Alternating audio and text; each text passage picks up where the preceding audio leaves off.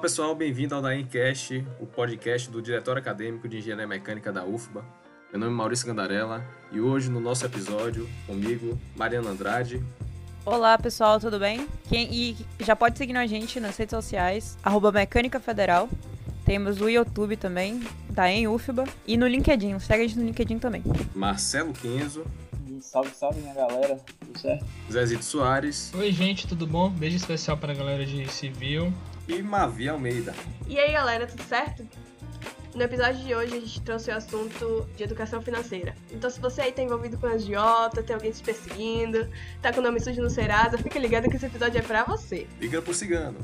e trouxemos uma convidada mais que especial, certo? Minha mãe, Cristiane Carmo, que também é funcionária de instituição financeira e que vai guiar a gente hoje no episódio. Boa noite, prazer estar aqui, gente. Seja bem-vinda. Seja muito bem-vinda. Bem-vinda. Pra esclarecer nossas, nas nossas dúvidas e como é que a gente pode conseguir a Hilux depois que terminar a faculdade. É isso aí. O sonho da Hilux no final da faculdade, gente. Só se for pra virar Uber, né? Ou vai fazer carreta. É, uma boa. Também. Porra! É, Daqui pra lá, a Uber já criou uma, um aplicativo pra carreta.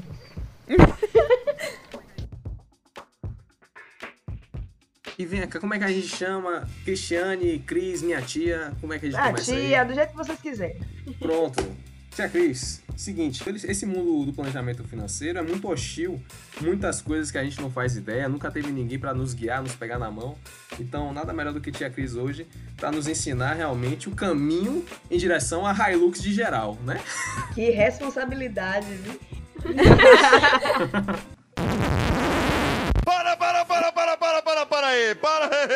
pessoal, antes de começar esse episódio, nós queríamos convidá-los a participar do nosso próximo evento, a Semana de Engenharia Mecânica, a SEMEC, que ocorrerá dos dias 16 a 20 de novembro. Nesse evento ocorrerão palestras com grandes nomes da engenharia, mini-cursos e premiações. Então fiquem atentos, o SEMEC desse ano vai seguir um modelo gamificado, com muita novidade. Esperamos vocês lá. Agora, fique com o nosso próximo episódio. Valeu! a gente pode começar com o básico, né? É, na abertura de conta. Explicar quais as diferenças básicas de conta corrente, conta, conta poupança, conta salário. Ah, é, vou começar pela conta salário. Vocês nem sabiam que tinham. Quando vocês começam a trabalhar, o seu pagador ele é obrigado a abrir uma conta para depositar o seu dinheiro, tá? E essa conta é chamada conta salário. Essa conta, ela só quem coloca dinheiro nela é o seu pagador. Não existe você pegar aquele número da conta e passar para Maurício, para 15, para quem quer que seja fazer um depósito, porque não vai conseguir. Ela só recebe recursos do pagador. O 13 terceiro, férias, tudo que ele for te prover é através da conta salário.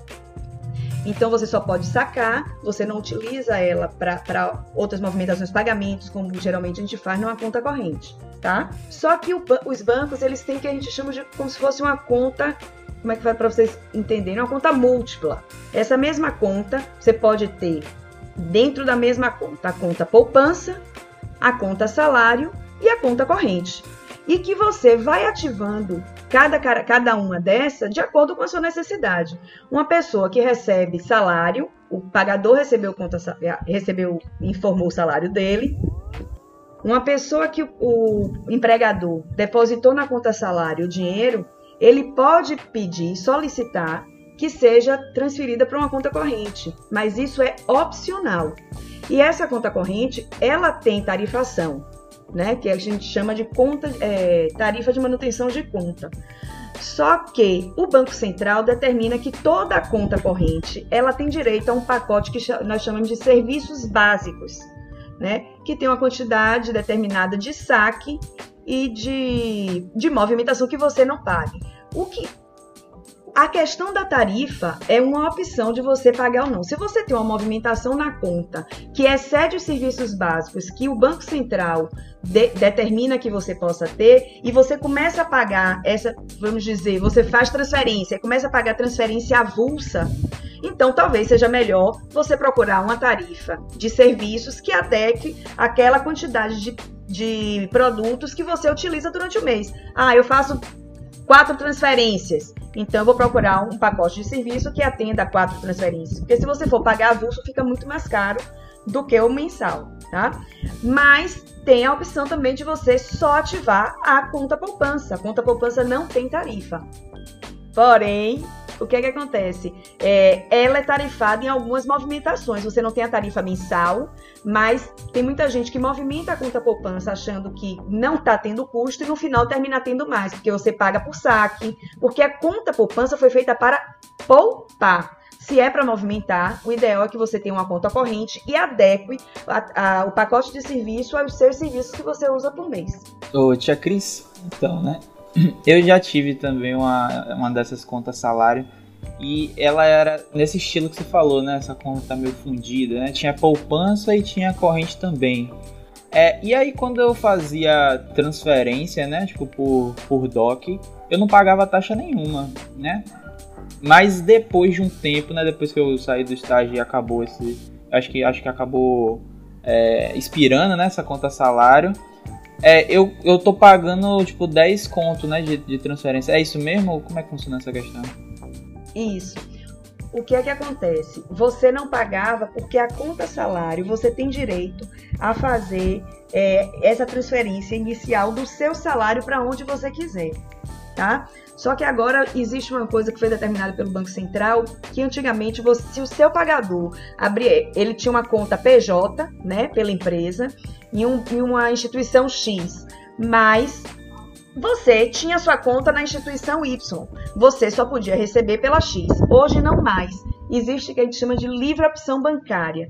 Você pode chegar onde o seu pagador é, abriu sua conta salário, né? E você faz a livre opção bancária para onde você quiser. Não tem delay de recebimento. No mesmo dia que ele deposita no banco dele, no banco X, imediatamente essa transferência é feita para o seu banco Y sem custo nenhum para você.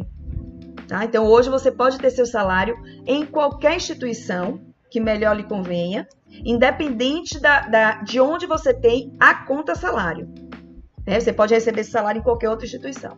E a tarifa é mais ou menos isso mesmo, viu, Kenzo? A depender de se for pelo, pela internet é mais ou menos 10, é, 10 reais, se for presencial às vezes é 15, mas está vindo Pix aí, que algumas instituições, inclusive aqui eu trabalho, não vai cobrar por transferências nem pagamentos de quem está pagando, que a gente chama de pagador. Nesse... Isso, isso é um bom assunto, né, levantado, porque a gente não tá vendo essa tem essa diferença né, entre Pix, DOC, TED, né?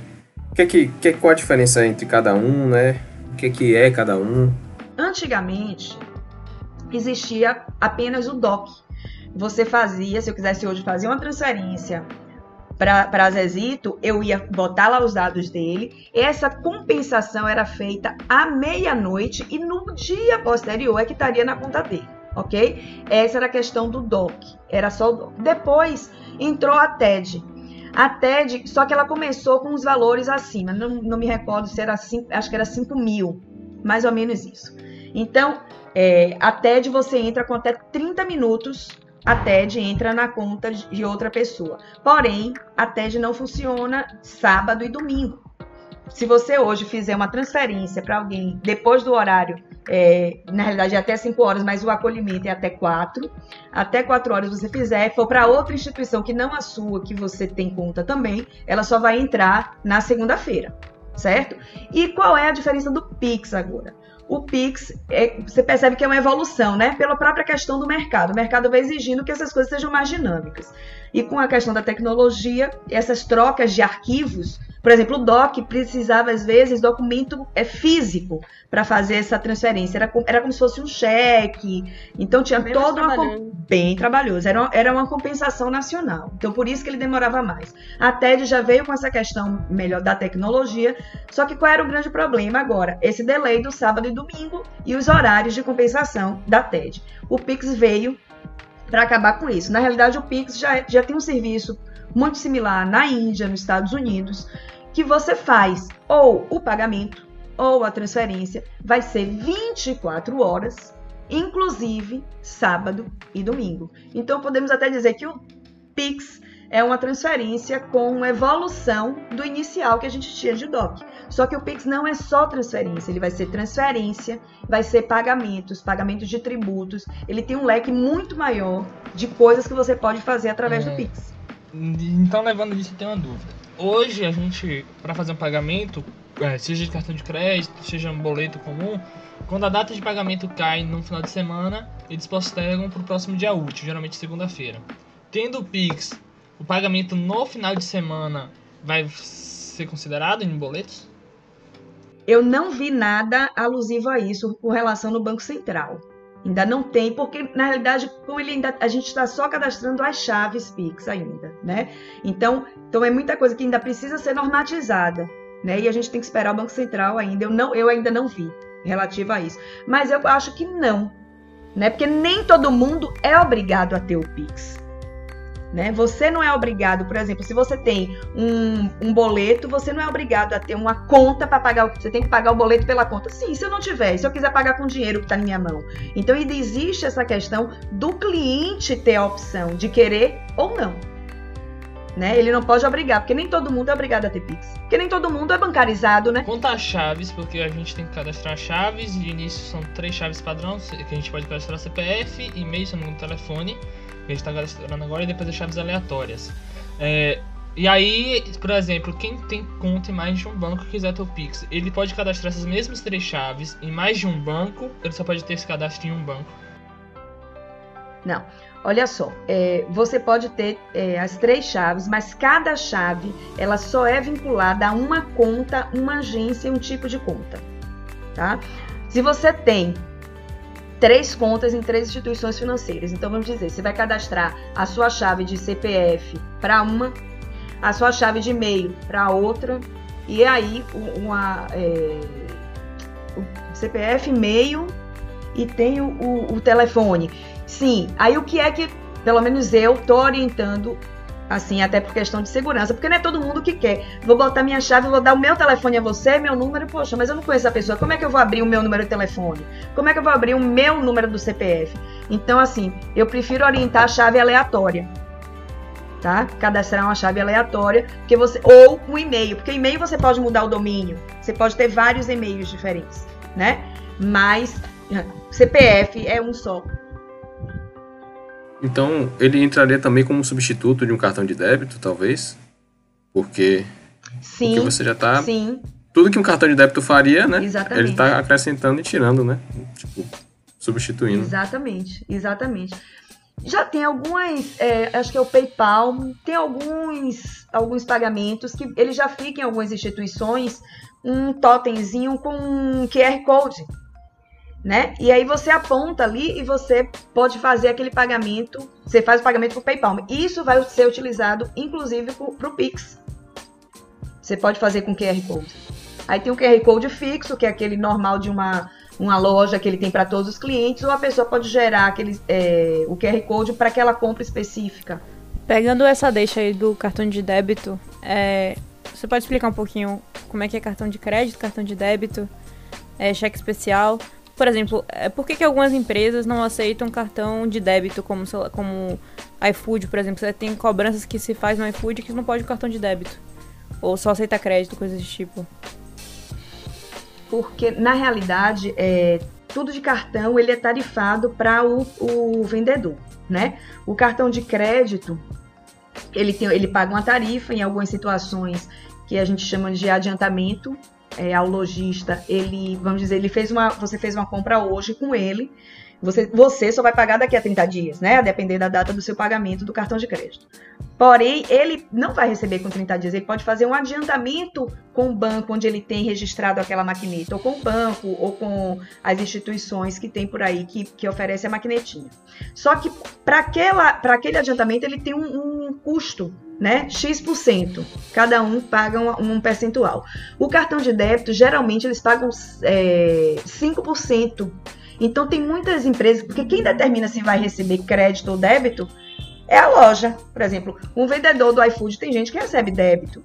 Ele acha que é mais interessante ele receber, mesmo que ele pague um percentual de 5% para a instituição que ele, que ele faz o adiantamento, mas ele acha que ele abrange uma quantidade maior de clientes. Isso é a visão dele como empreendedor. E tem outros que acham que não, que ele não quer, ele quer só o cartão de crédito. Porque quem diz é ele, é o pagador que diz ao iFood: olha, eu só quero receber pelo sistema tal. Mas voltando, então essa é a questão do débito e do crédito. Qual a diferença? O débito, ele é, é debitado imediatamente, como o nome já diz, é debitado imediatamente da sua conta.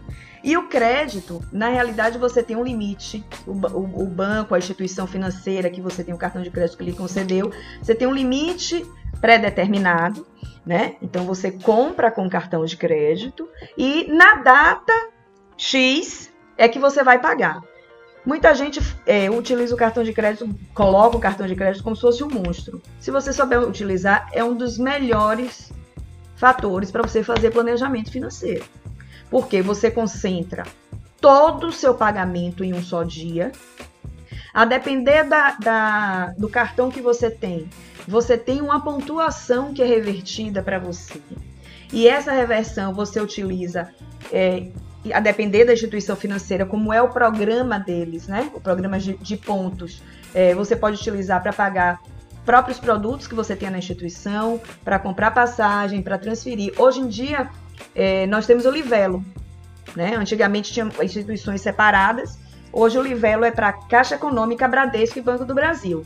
Então, tu, se você tiver três cartões, um da Caixa, um do Banco do Brasil e um do Bradesco, e fizer compras nos três, a sua pontuação vai para uma instituição só, para concentrar que é a Livelo. E ali você depois você vai fazer com essa pontuação que melhor lhe convier.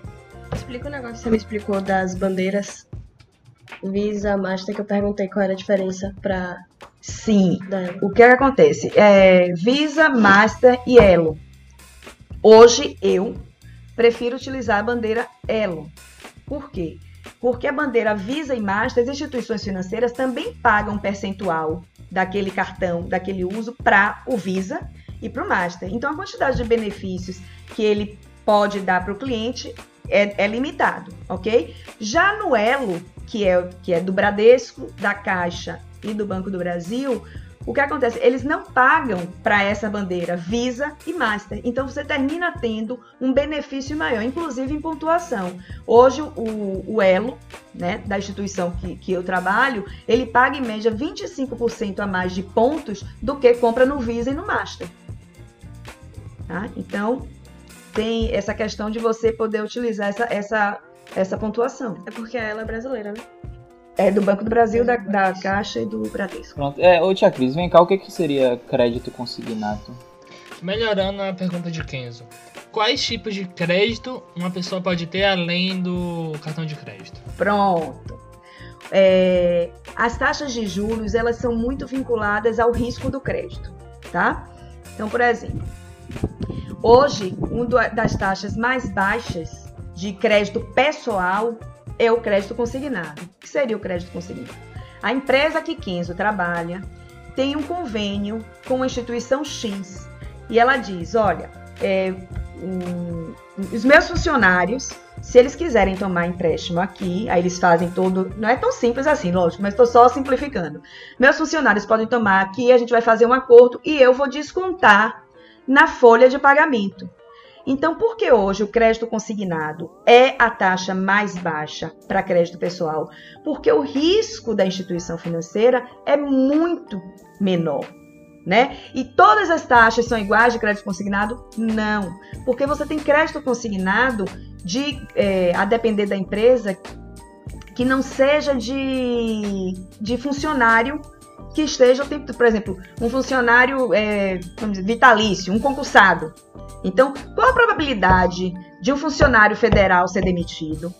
Basicamente, nenhuma. Então, olha só, além de emprestar, vai descontar no salário e eu sei que aquele cara tem estabilidade de emprego, então as taxas daquele convênio específico, ele tende a ser muito mais baixo. Tá? Aí se for um convênio que a, a, pessoa tem uma oscilação maior, né? Não tem uma estabilidade, então ele tem uma taxa é, maior. Não só isso, tá? São várias variantes, além também da quantidade de funcionário, que pesa muito. Um consignado de um governo federal, a taxa é muito menor. Porque olha a quantidade de funcionários federais que existe. O cara tem uma barganha maior para a instituição financeira. Olha, eu tenho X funcionários. Qual é a taxa melhor que você me dá? Né? É diferente, eu quero dizer, eu tenho um milhão de funcionários, eu quero ter 100 mil funcionários. Então, isso você tem um poder de barganha maior. É mercado, tá? Então, crédito pessoal, geralmente, vamos lá, o mais baixo, consignado, que é descontado em folha. O segundo é o crédito salário, ou crédito que é descontado em conta, mas é porque ele é vinculado porque você recebe salário naquela instituição. Então a pessoa, a instituição sabe que naquela data o seu salário vai entrar na conta. Então ele vai ter, mesmo que não tenha, você não tenha estabilidade, mas ele tem uma segurança de que o dinheiro vai estar naquele dia ali para ele cobrar, ok? Então o, o perigo de inadimplência é menor. E o mais caro, que, é que a gente chama de crédito automático, aquele rotativo que tem uma taxa maior, qual é? É aquele crédito que você não recebe salário, não está vinculado a salário, não está vinculado é, ou a recebimento na conta. Então é um crédito que a instituição disponibiliza para você, que você, porque você movimenta a conta. Ele pegou sua, sua renda, fez lá um score, determinou seu limite de crédito e ele vai e libera. Olha, você tem X, Mariana. Você pode pegar aqui. Mas ele não tem garantia que Mariana, no dia do pagamento, vai estar com o dinheiro lá, entendeu? Então, ele é realmente, Já como ele tem um risco maior, então ele tem uma taxa maior. E o que é que entraria, né, para que quais seriam os fatores que a gente poderia é, ser atuante para modificar esse score, para conseguir um pouco mais de crédito? Né? O que é que o banco avaliaria no nosso, no nosso perfil para determinar esse score e para determinar o quanto de crédito eu, eu, como estudante ou, enfim, qualquer outro profissional poderia receber. É, quais seriam as, as, métricas que ele teria para avaliar isso? Olha né? só, é, vou falar assim bem, bem amplo. É, é, um, é um score bem complexo. Nisso ele, lógico, ele vai olhar no sistema financeiro, se você tem atraso, se você tá, se tiver atraso, tem algumas instituições que emprestam para pessoas que estão com atraso no sistema financeiro. É, se você tem um histórico de atraso, também, né? Isso pesa. E tem várias outras variantes, que na realidade nem todas existem. E principal, pelo menos da que eu trabalho, seria a renda, né? Lógico. Tanto que o consignado, que a gente fala com todos, ele tem um percentual. Bom, até X, 30%, geralmente o consignado, 30% do salário a pessoa pode comprometer no, no em um empréstimo, porque fora isso a pessoa tem que comer, tem que sobreviver, tem que andar, se, se locomover. Então é o custo de vida que a pessoa tem que não vai sumir porque ela fez o empréstimo. Então isso também conta muito. É o percentual que você pode disponibilizar do seu salário que não comprometa a sua sobrevivência.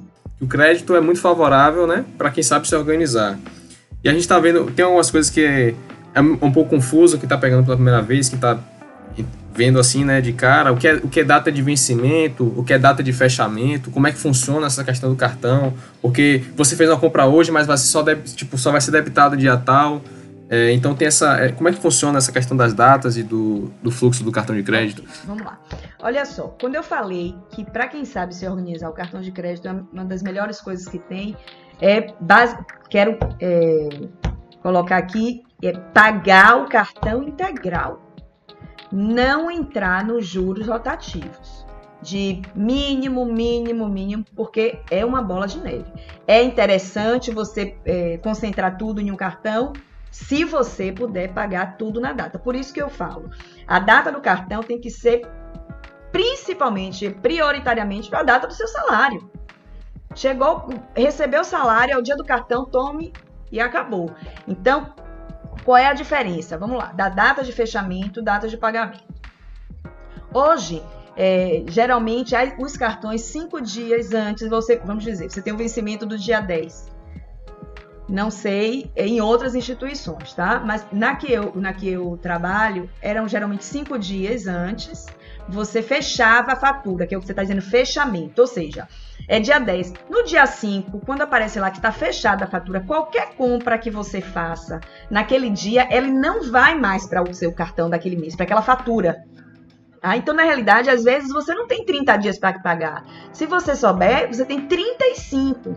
Só que hoje, a, é, a depender do, de feriados ou alguma, alguma época de festa, que as instituições querem que o cliente tenha um crédito mais liberado, mais rápido para poder fazer suas compras, tem cartões de crédito que eles fecham antes a data e eles avisam.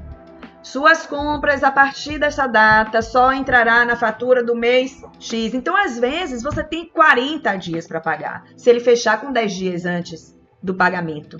tá? Então essa é a diferença. Dia de fechamento é quando fecha a fatura, ou seja, a, passa, vamos dizer, passou a régua. Todas as compras daqui vai para a fatura do mês tal. Depois daqui só para outra, tá? E o dia de pagamento é o dia que você escolhe para fazer o pagamento do seu cartão.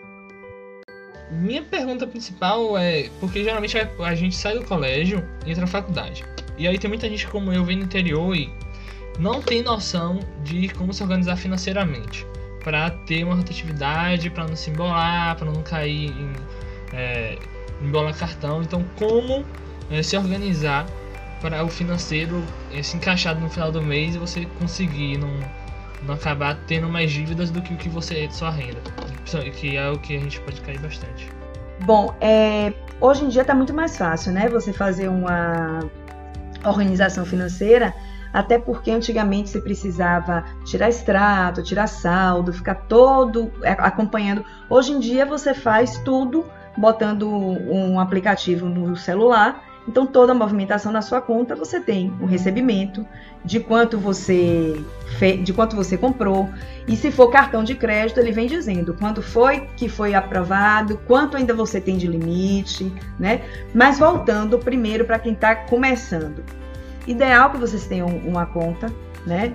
Para começar a mexer com, com o dinheiro de vocês, para poder guardar, poder fazer esse planejamento, essa questão da acessibilidade de um cartão de crédito. A maioria das, das instituições financeiras estão de portas abertas para os universitários, porque vocês, daqui a um tempo, vocês estão no mercado de trabalho. Então, mais do que nunca, a gente tem interesse em captar. Né? É diferente de, de uma conta, é, como é que se diz? É aleatória, da, portanto, vocês são universitários, vocês estão fazendo uma formação, são pessoas que daqui a pouco estão empregadas, com fé em Deus, recebendo muito bem, obrigada. Deus, tá ouvindo, Deus? Tá ouvindo? Né? e é, então eu acho que o ideal é começar agora. Então essas contas universitárias, é, apesar de vocês não terem renda comprovada, não precisa nem comprovar renda, basta para abertura, pelo menos na instituição que eu trabalho, o, a guia de matrícula, né? Aquela guia de matrícula carimbada pelo, pelo pessoal da, do direto, é, da coordenação. Alô, Bruno, aquele abraço. Identidade, CPF comprovante de residência. Então, bastando ser universitário, já abre um limite de crédito. Ah, tia, é um limite enorme? Não é, você não tem renda, até porque não tem, é, nenhuma instituição tem interesse em encalacrar vocês, em deixar vocês com o nome sujo, que vocês já comecem a vida devendo. Mas é um valor que para vocês é essencial, primeiro, para conseguir controlar né? Para vocês começarem a fazer esse controle de quanto eu tenho, quanto eu gastei, principalmente se familiarizar com o cartão de crédito no nome de vocês, não é adicional de papai nem de mamãe, né? É seu, no seu nome, se você não pagar a responsabilidade é sua. Então, essa questão é muito importante. Então, o ideal, abrir uma conta, pegar um cartão de crédito, sabe por quê? Porque até estou na faculdade, Poxa, tenho que almoçar. Você tem o seu cartão, sabe? Para ir, ir comprar alguma coisa, fazer um almoço. Então, assim, eu estou falando pela instituição que eu trabalho e pelas que eu conheço, tem muito interesse nos universitários. Tá? Muito interesse. Vocês são muito bem-vindos nas instituições financeiras. Agora a questão dos, dos universitários que já estão estagiando, né? Por exemplo, é, tem muita empresa que já indica uma empresa que é parceira da, da instituição. Aí a empresa já é conciliada com, com o banco. Aí abre a conta. Aí o, o que você recomenda no caso? É legal ter mais de duas instituições, tipo, ter dois bancos diferentes, três? Porque normalmente a pessoa não, não, não, começou a vida financeira ali, né? Normalmente ela tem um histórico. Pois é, eu, eu acho que inicia. Olha, é... se você iniciando não tem essa renda para estar tá diversificando tanto, eu não acho que seja tão interessante você ter mais de uma instituição né? Porque isso seria, inclusive, mais um fator para vocês, é, vamos se dizer, perderem. se perderem, se endividarem, porque você vai ter um limite de crédito de uma, vai ter o um limite de crédito de outra, vai ter o um limite de crédito de uma terceira, mas você só tem uma renda.